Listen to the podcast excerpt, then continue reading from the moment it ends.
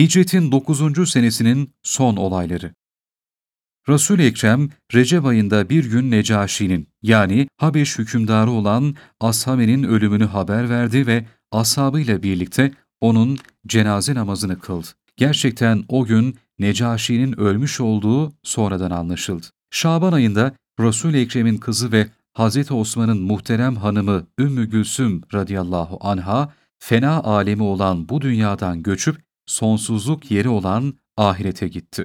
Şevval ayında münafıkların başı olan Abdullah bin Übey bin Selül de öldü.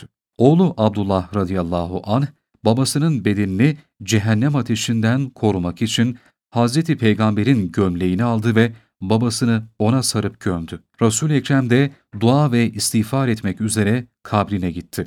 Hz. Ömer ise başı ucunda durup, ''Ey Allah'ın elçisi, onun için dua ve istiğfar edecek misin?''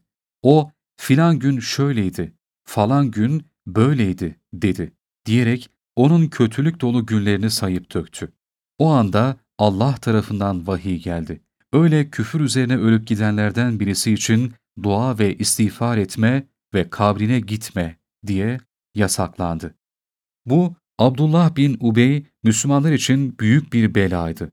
Ölümüyle Müslümanlar onun şerrinden ve bozgunculuğundan kurtuldu. Nitekim onun ölümüyle birçok münafık kalpten Müslüman oldu. Bu sene hac ayları gelince Resul-i Ekrem hicret yoldaşı Hz. Ebu Bekir'i radıyallahu anh hac emrini yaparak 300 kişiyle Mekke'ye gönderdi. Sonra hacılara Belaye suresini diğer adıyla Tevbe suresini okumak ve bu seneden sonra müşriklerin Kabe'ye yaklaşmaması ve çıplak olarak kimse Allah'ın evini tavaf etmemesi gibi hususları halka bildirmek üzere Hz. Ali'yi de hususi memurlukla arkadan gönderdi. Mekke'ye vardıklarında durak yerlerinde hutbeleri Hz. Ebu Bekir okudu ve halka haccın nasıl yapılacağını öğretti. Müslümanlar öylece hac etti.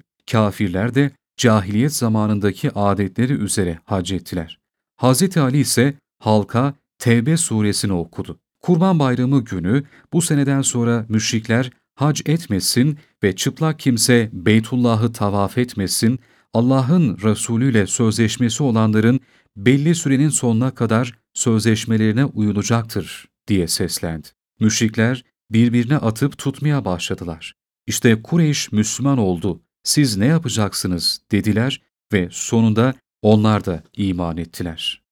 Çünkü Kureyşliler Hz. İbrahim'in oğlu Hz. İsmail'in aleyhisselam temiz soyu ve Kabe'nin asli halkı olup öteki Arap kabileleri hiçbir zaman onların fazilet ve şerefini inkar etmezlerdi.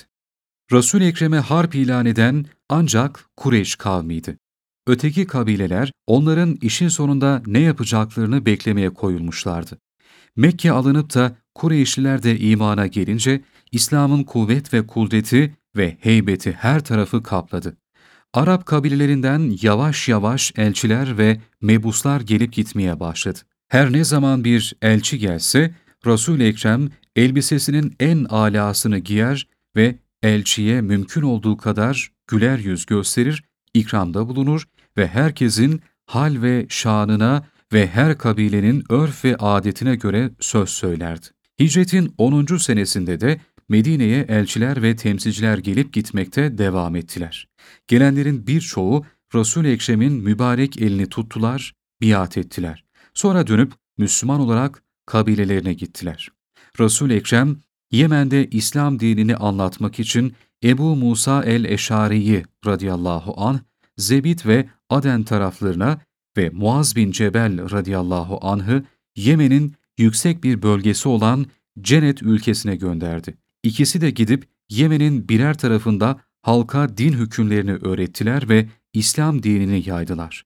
Bu sırada Resul-i Ekrem taraf taraf kumandanlar ve valiler tayin edip gönderdiği sırada Ziyad bin Lebid'i radıyallahu anh Hadramevt valisi tayin ederek oraya yolladı. Bu yıllarda Yemen taraflarından birçok kabile İslam'la şereflendiler.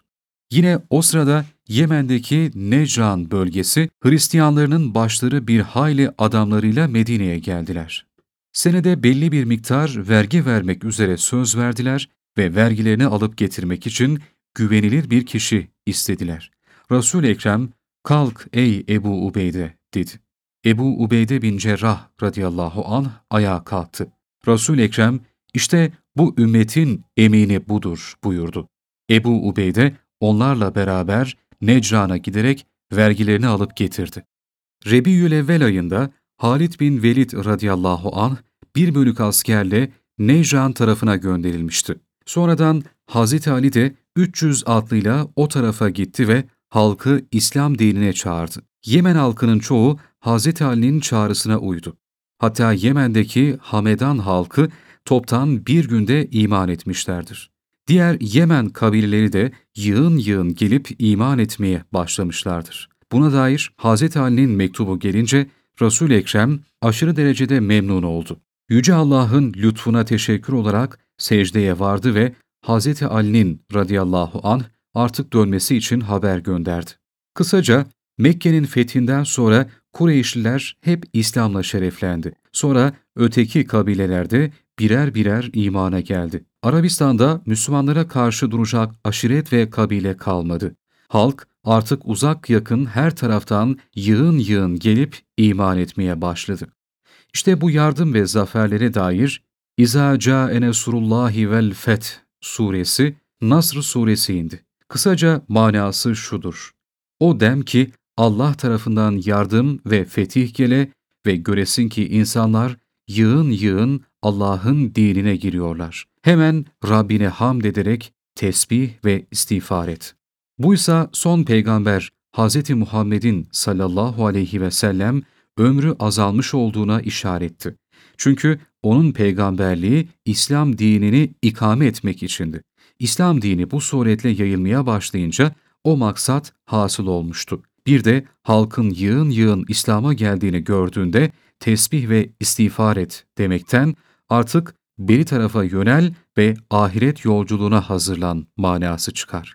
Hatta bu sure okunurken Hz. Abbas radıyallahu anh bu nükteyi anlamış ve bundan üzülüp ağlamıştır. Resul-i Ekrem onu görmüş ve ''Niçin ağlıyorsun?'' diye sormuş. O da ''Ey Allah'ın elçisi, bu sizin geçici alem olan bu dünyaya veda edip gitmenize dalalet ediyor.'' diye cevap vermiş. Resul-i Ekrem de ''Evet, dediğin gibidir.'' demişti. İşte veda haccı da o sırada olmuştur.